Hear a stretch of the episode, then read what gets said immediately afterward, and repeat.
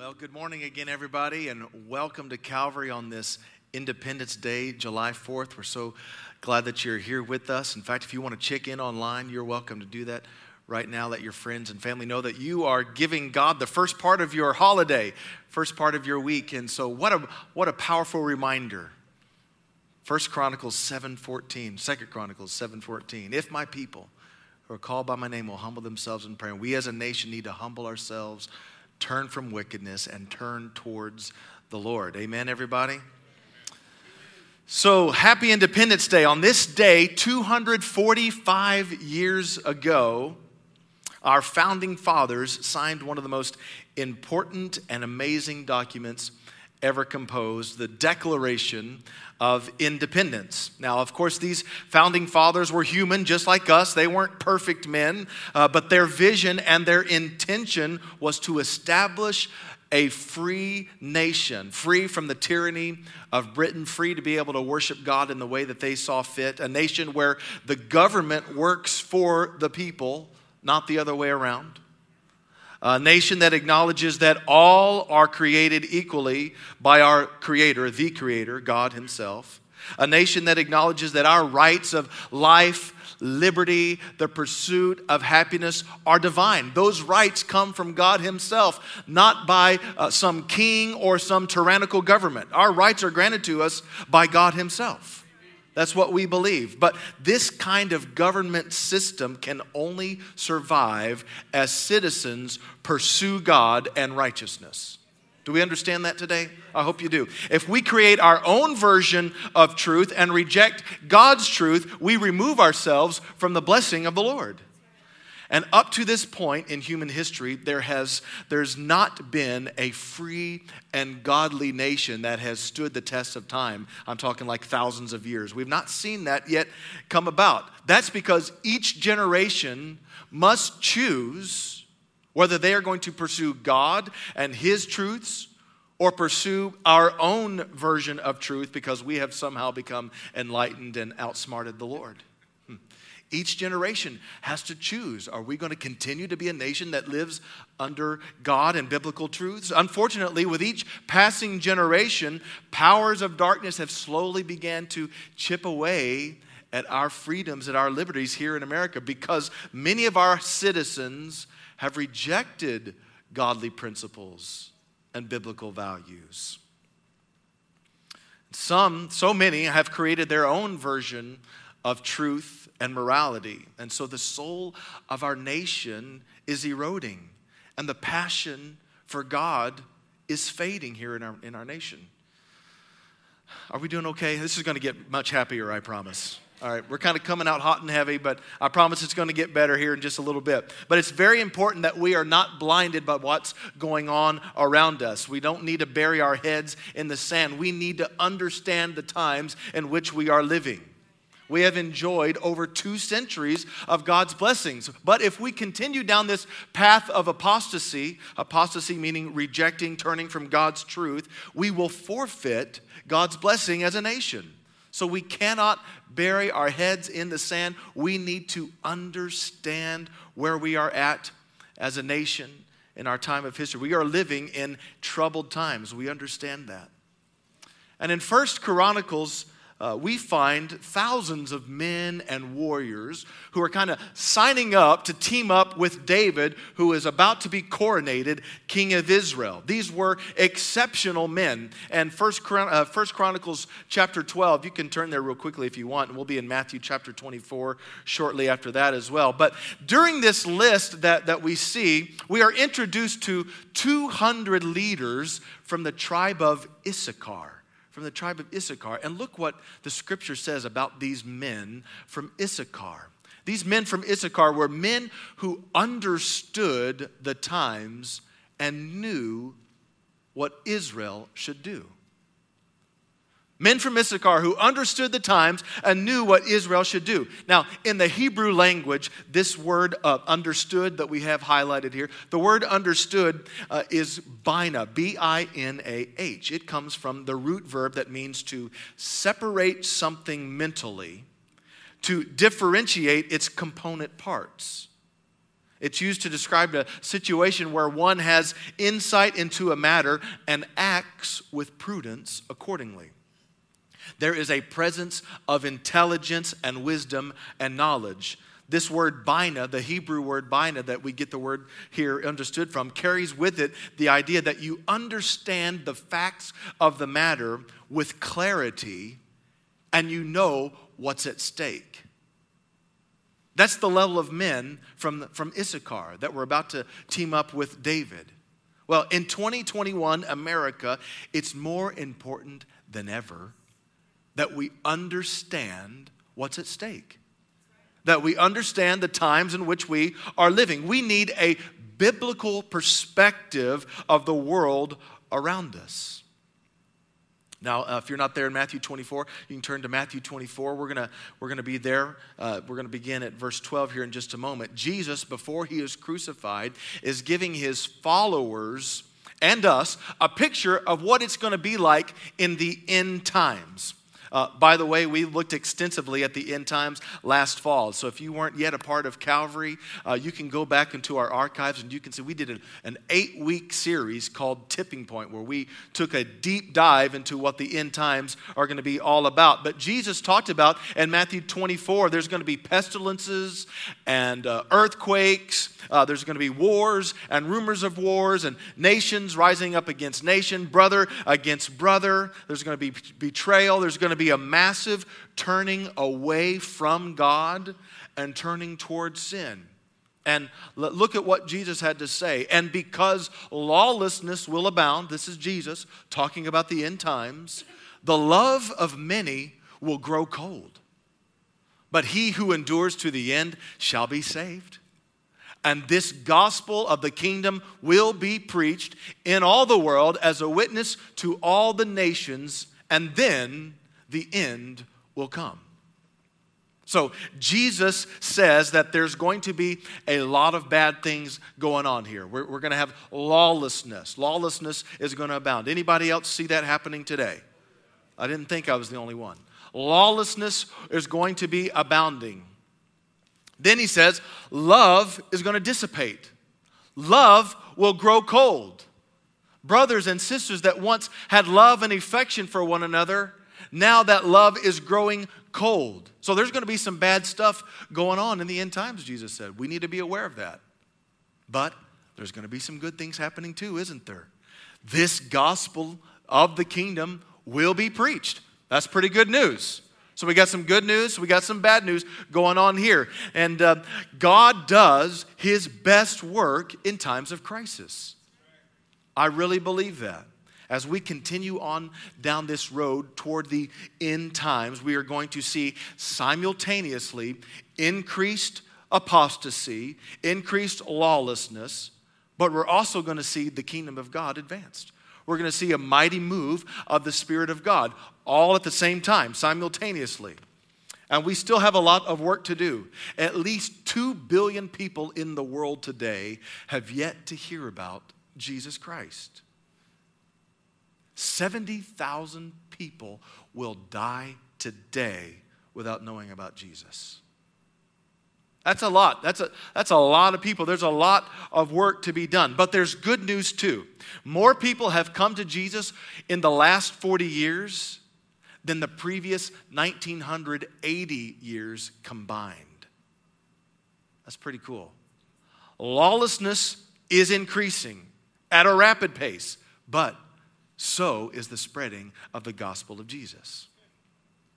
Look at verse 12 there again. Because lawlessness will abound, the love of many will grow cold. Well, I wonder what kind of love he's talking about. I'm interpreting this to mean that the love of other people and of God. So as we get wrapped up in our own world and our own interest, we begin to have disdain for others a God that we once loved, brothers and sisters that we once loved, will grow cold. So here's my concern for you as pastor. Too many of us are looking at life and current events through the lens of today's culture and society and this world. And as a result, our love is growing cold. Passion that once burned hotly is, is diminishing and weighing and waning. Things that consumed the world, that are consuming the world, are now beginning to consume us. And we're forgetting that our first calling, our first love, is God.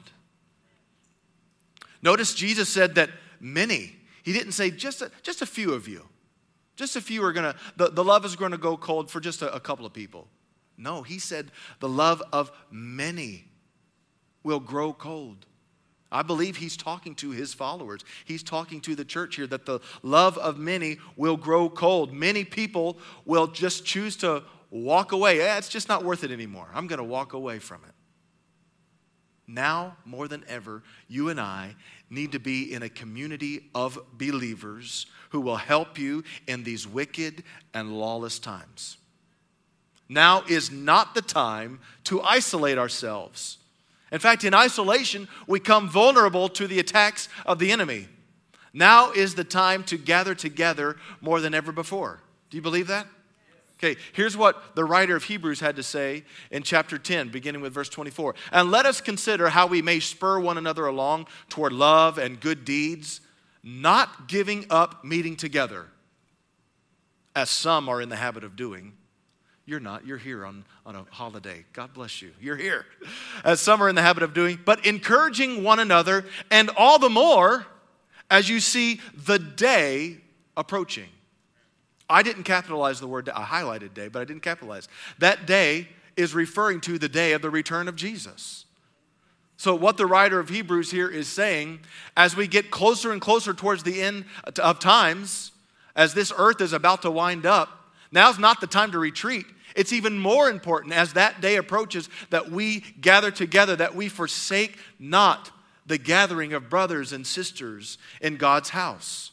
There is something that happens on a Sunday morning when, when we gather. There's kind of a reset that happens on the inside of us as we begin the new week, when we gather together corporately, worshiping and lifting high the name of Jesus. Now, you know, last week was the year anniversary of us reopening our facility after having to shut down for probably uh, about three months. And we're so glad that we're, we're uh, seeing more and more people come back. And I'm grateful for the technology that we had that sustained us through that three months of not being able to gather together in person. But it is not the same as being in person. Online is great. We're thankful for the technology, but it is not the same as being together in person. Now, if you're watching us online and you are physically unable to come, there is no condemnation. we love you. You are, you're a part of us. There's no condemnation. Thank you for being a part of us. There's, we, we understand if you're physically unable to come. However, if you are physically able to be here, you need to be here. There is nothing like gathering together in person in a community of believers. Now, believe it or not, we have reached the half point of the year. We are now closer to Christmas than not. I don't even know where I was going with that, but we're already past halfway to Christmas, okay? But in the wintertime, I like, um, e- even here in the office, I've got a little TV in the office, uh, even here in the office, uh, but sometimes even at the house, I'll put on like this little virtual fireplace. Anybody else does that? Okay.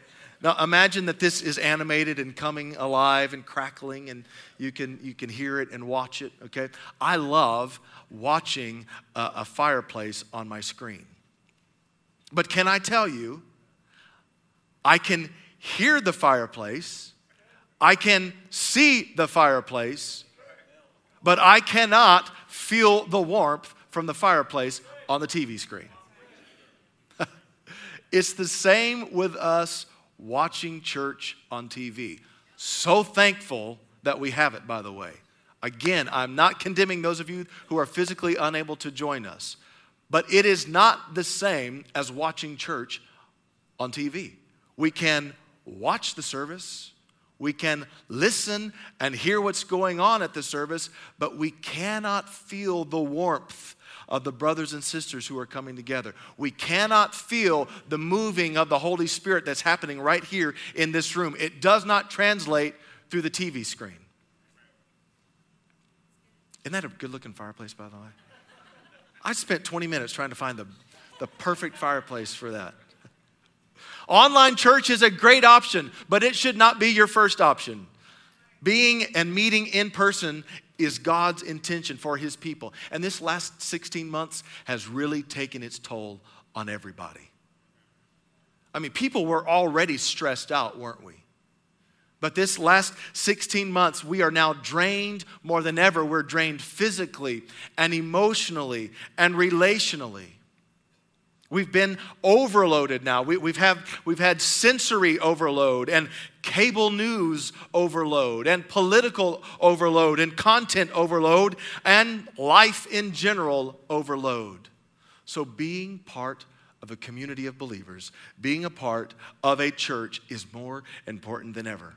There is a refueling, a refilling that happens when you're in person that just cannot be replicated through a screen in these end times as the day, the coming of the Lord, that day approaches, let's be found regular in God's house.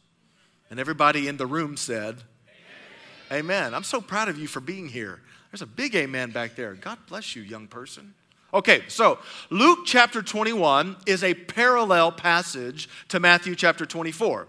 It has the same events that Jesus uh, was talking about uh, it just has separate and complementing details about those end times events. And like in Matthew chapter 24, Luke chapter 21, Jesus is telling his followers about the signs of the times, what it's going to be like in the end times uh, wars and pestilences, uh, earthquakes, famines, all of that stuff. And he provides some different details as well. Look at what Jesus adds to his followers here in Luke's account of, of that speech. Now, when these things begin to happen, all those things that we talked about before earthquakes, disasters, wars, famines, all of that.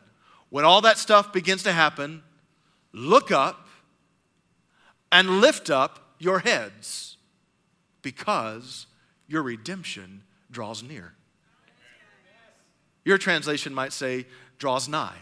Lift up your heads, look up, because your redemption draws near. Jesus said, when you see all of this craziness happening in the world, stress out, freak out. it's getting crazy out there. No, he said, look up. You don't have to lose your mind. Look up, lift up your heads. Redemption is drawing near. So here's what Satan wants to do he wants to keep us from lifting our heads. He wants to keep us from looking up. He wants us to look down. He wants, to, uh, wants us to look around. He wants us to keep he wants to keep us distracted from really leaning into our relationship with the Lord. So he does all of these things to keep us distracted from what's most important, our relationship with Jesus Christ. But Jesus said, don't fall for that. When you see all of that happening, Lift your gaze. Your redemption draws near. Understand the times. See things from a heavenly perspective. Church, can I tell you this morning, we need to be looking up. In fact, someone next to you needs to hear that. So just tell them right now hey, neighbor, look up. Just tell them right now look up. I know there's a lot of bad things going on out there, but we have hope Come on, Living Hope. Love that song. We have a living hope through Jesus Christ. And so I want to give you two things real quickly this morning that we can be excited about, even in the midst of a nation that seems to be rejecting the truths of God. So, number one, we can be excited, we can look up because we are going to heaven. I thought I'd get a good amen on that. We are going to heaven. Heaven's our destination, heaven is our home. If you know Jesus as your Lord and Savior, if you are following Him every day, you have a first class ticket to heaven. Praise the Lord. Now, recently, I have been a part of some uh, memorial services, some celebration services, some funeral services, uh, oh, several over the past few weeks, actually. And every time I go to that memorial service, to that funeral, I'm reminded that of my mortality, just to be quite frankly, but to be quite frank. I'm reminded of my mortality, but I'm also reminded that this earth is not my home. And so, what's encouraging, especially when the one who is deceased is a believer, it's encouraging and comforting to the family to know that when they lay their family member down to rest, it is not the end. It is not a final goodbye. It's just a temporary see you later. In fact, compared to the grand scheme, the grand timeline of eternity, the time that you are separated from your loved one is so brief. It's like the bat of an eye, it's like the blink of an eye. Soon you are going to be reunited with your loved one. Even better, you're going to be united with Jesus in heaven.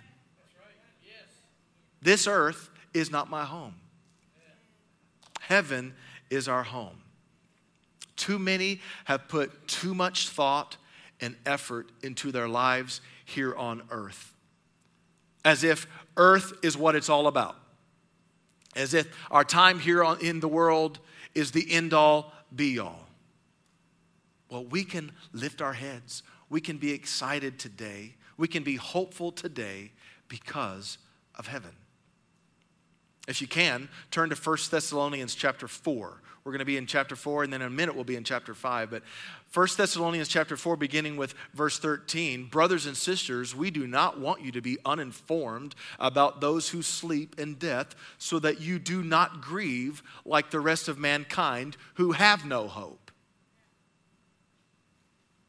So, what Paul is saying right there is that you don't have to mourn and grieve the loss of your loved one like those who have no hope. Why do we have hope? Because we know our loved one is in the presence of Jesus. Now, if they didn't follow Jesus, your grieving is going to look a lot different than your grieving of a family member who had a relationship with Jesus. For we believe that Jesus died and rose again, and so we believe that God will bring with Jesus those who have fallen asleep in him. According to the Lord's word, we tell you that those who are still alive, who are left until the coming of the Lord, will certainly not precede those who have fallen asleep. For the Lord himself will come down from heaven with a loud command, with the voice of the archangel, and with the trumpet call of God. And the dead in Christ will rise first. After that, we who are still alive and are left will be caught up together with them in the clouds to meet the Lord in the air. And so we will be with the Lord forever. Therefore, encourage one another with these words. What Paul is doing here is he's writing to the church at Thessalonica. He's encouraging them. He's giving details on what it's going to be like when the Lord comes down. We, we call this the rapture, when Jesus descends and catches up, snatches up his children. And he wanted the Thessalonians to be encouraged. Word had gotten out, rumors were swirling that Jesus had come back and they had missed it. And so Paul was writing to them to remind them hey, you're cool, you're still in, you didn't miss it, the time hasn't come yet, so encourage one another. You're going to be on the first elevator up to heaven. Jesus is taking us to heaven. When I think about heaven, I think of a place with no more pain no more suffering.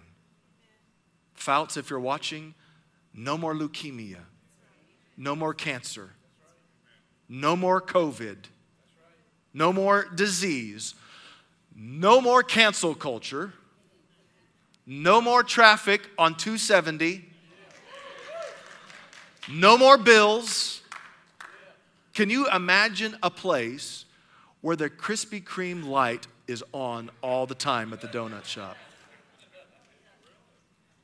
A place of unlimited Diet Dr. Pepper. I'm telling you, it's going to be awesome.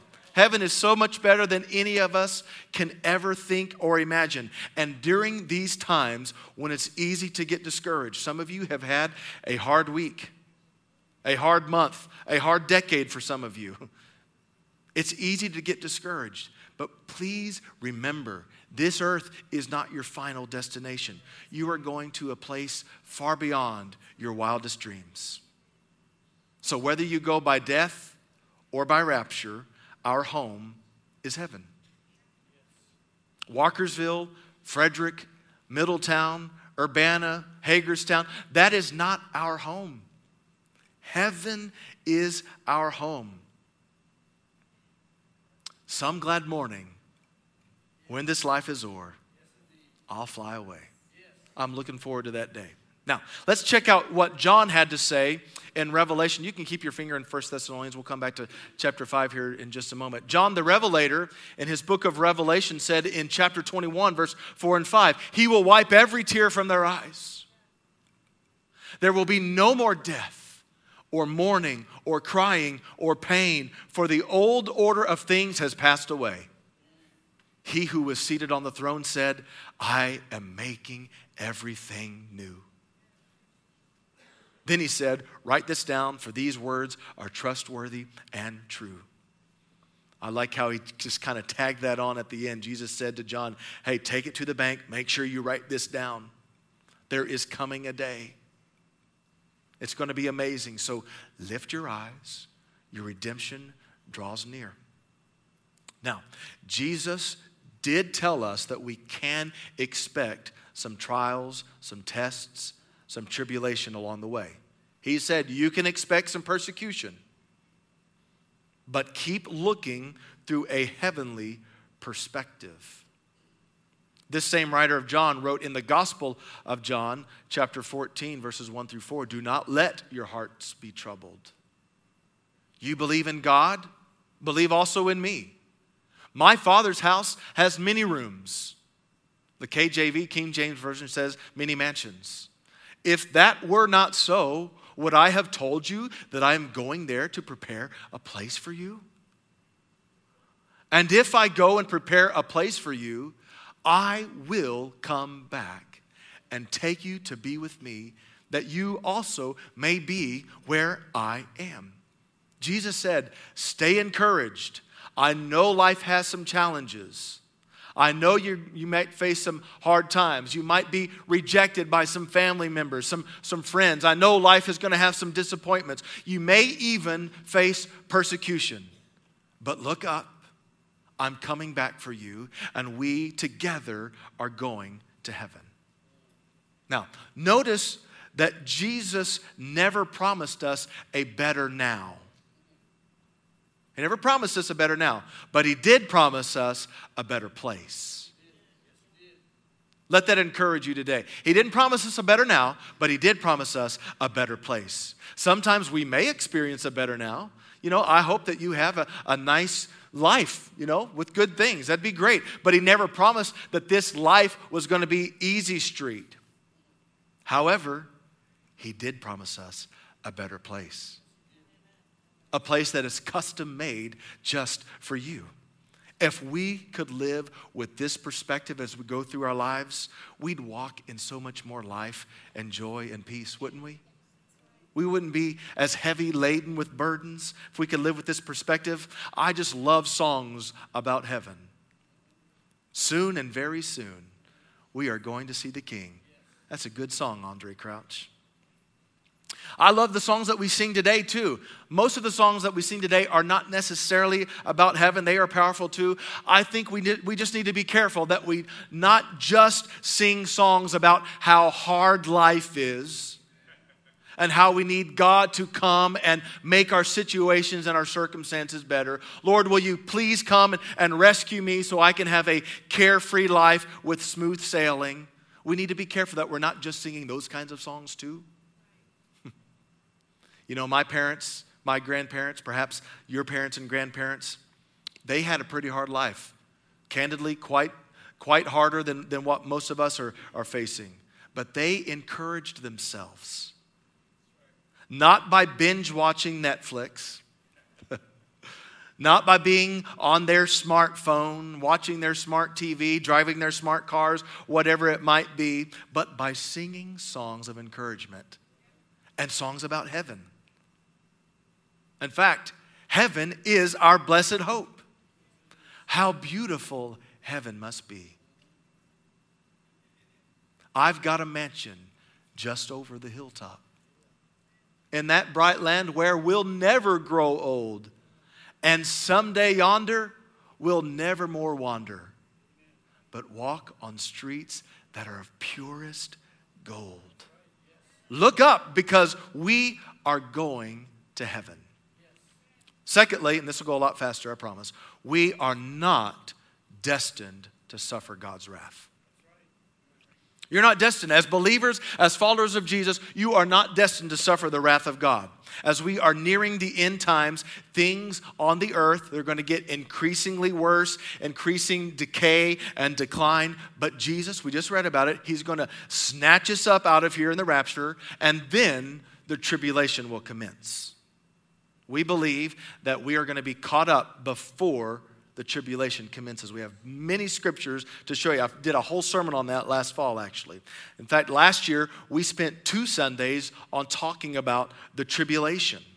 The tribulation is a seven year period of time that's going to be like an apocalyptic movie. I'm telling you, it's going to be crazy. In fact, uh, Revelation tells us that there's going to be three sets of seven judgments. You'll remember we spent two weeks talking about the seal judgments and the trumpet judgments and the bowl judgments, and each one gets increasingly worse and worse and more severe. It's going to be more and more intense. Billions, with a B, of people will perish during that seven year tribulation time. There will be worldwide famine.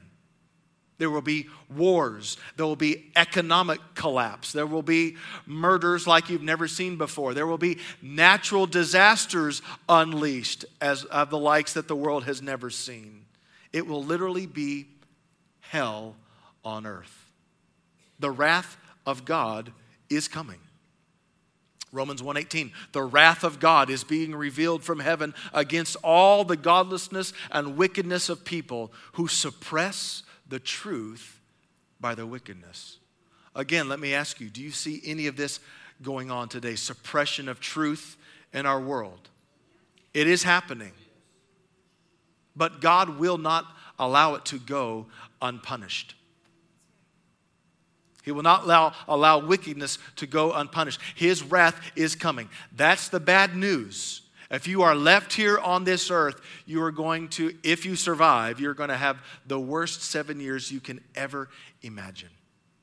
The good news, however, is that as followers of Jesus, we are not destined to suffer the wrath of God. In fact, we are going to be celebrating with Jesus in heaven. Look at this uh, other passage in Romans chapter 5 verse 9. Since we have now been justified by his blood, talking about Jesus, of course, how much more shall we be saved from God's wrath through him? Paul said, You don't have to worry about it. You're going to be saved from the coming wrath of God. Why? Because of what Jesus did. He shed his blood, he gave his life on the cross. So God has made a covenant with us thanks to the shed blood of his son. And so we now have been exempted from the wrath of God. In fact, if we were to go through the judgment, if we were to go through God's wrath, he would be going back on his word that we just read here. We are saved from God's wrath. Now, let's go back to 1 Thessalonians chapter 5. I promise we're almost done beginning with verse 1. Now, brothers and sisters, about times and dates we do not need to write to you, for you know very well that the day of the Lord will come like a thief in the night. While people are saying peace and safety, things are, you know, things are going to seem good to most people. Destruction will come on them suddenly as labor pains on a pregnant woman. Now, I have been present for the birth of our four children. And I can tell you, I know when the labor is going to happen. I don't know the exact time. I don't know the exact day or the exact moments, but I can tell when those contractions start getting closer and closer.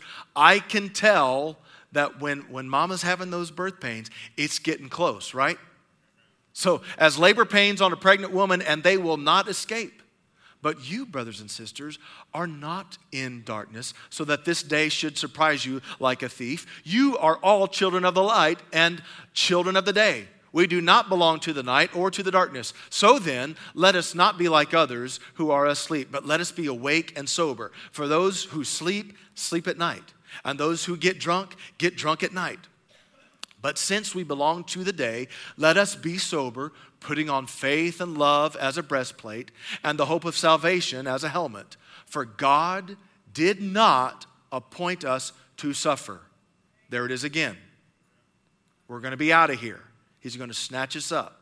He did not appoint us to suffer wrath, but to receive salvation through our Lord Jesus Christ. He died for us so that whether we are awake or asleep, we may live together with Him. Therefore, encourage one another and build each other up, just as in fact you are doing. Paul said, Stay encouraged, keep your chin up, lift your heads. Wrath is coming, it's true, but you aren't going to have to suffer the wrath of God.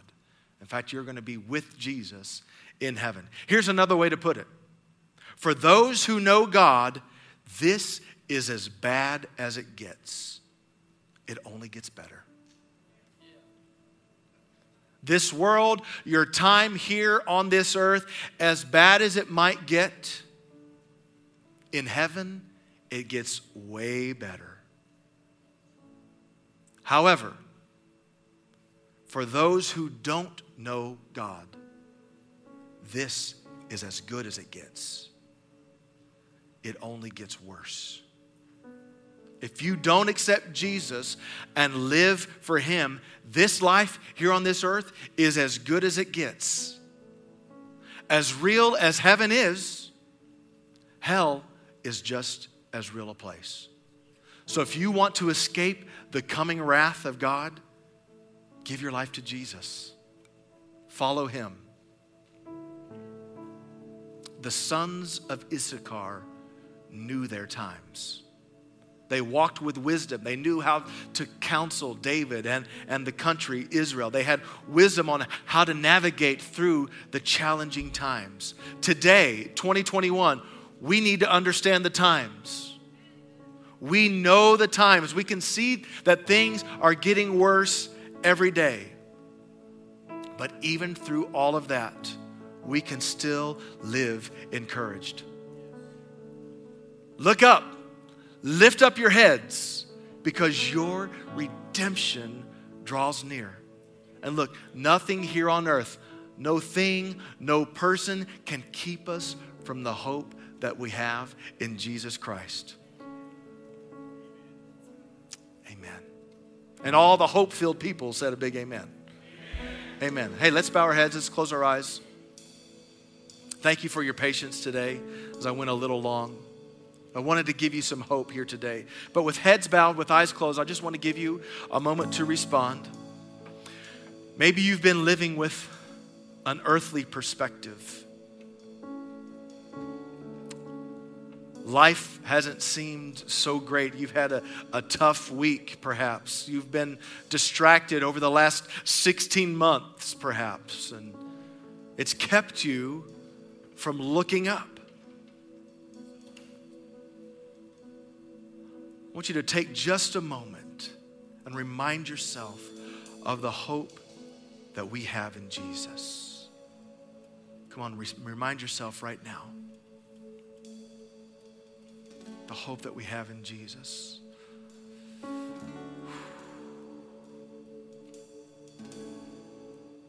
Lord, give us knowledge, give us understanding that we may know the times in which we are living. Lord, we recognize that we are living in a world that is increasing, increasingly rejecting your truth. The distinction between right and wrong is broadening. We, we are seeing so many people reject your truth, thumbing their nose at you and rejecting biblical values and morals. Lord, Lord, we also see that many people are, are coming to know you as well. Lord, we fully expect a mighty move of God to sweep across our land and across this world. So, Lord, I pray that you would give us wisdom, you would give us understanding, that we would walk with the knowledge that heaven is our home. That we would walk with the assurance that we are not destined to suffer the wrath of God.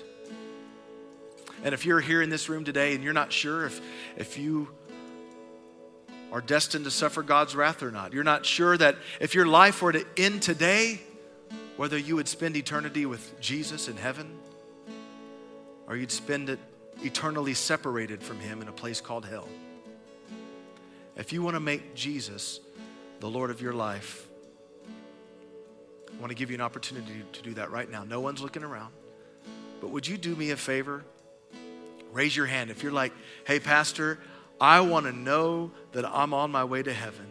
I want to invite Jesus to be the Lord of my life. If that's you here today, no one's looking around, just lift your hand and hold it there for a moment. Thank you. Yes. Praise God. Yes. Another hand. Thank you so much. Thank you. No one's looking around. All you have to do, and in fact, I think we should all say this prayer. It's good to say this prayer every once in a while. It's, in fact, I say it almost every day. So I'm just going to invite all of us to out loud say this prayer together. Everybody, just say this Dear Jesus, thank you for dying on the cross for my sins and rising again. I recognize I'm a sinner. I recognize that I'm not right with you. And I ask you to forgive me of my sin. Forgive me of doing it my own way. Right now, I invite you to be the Lord of my life. Would you come into my life?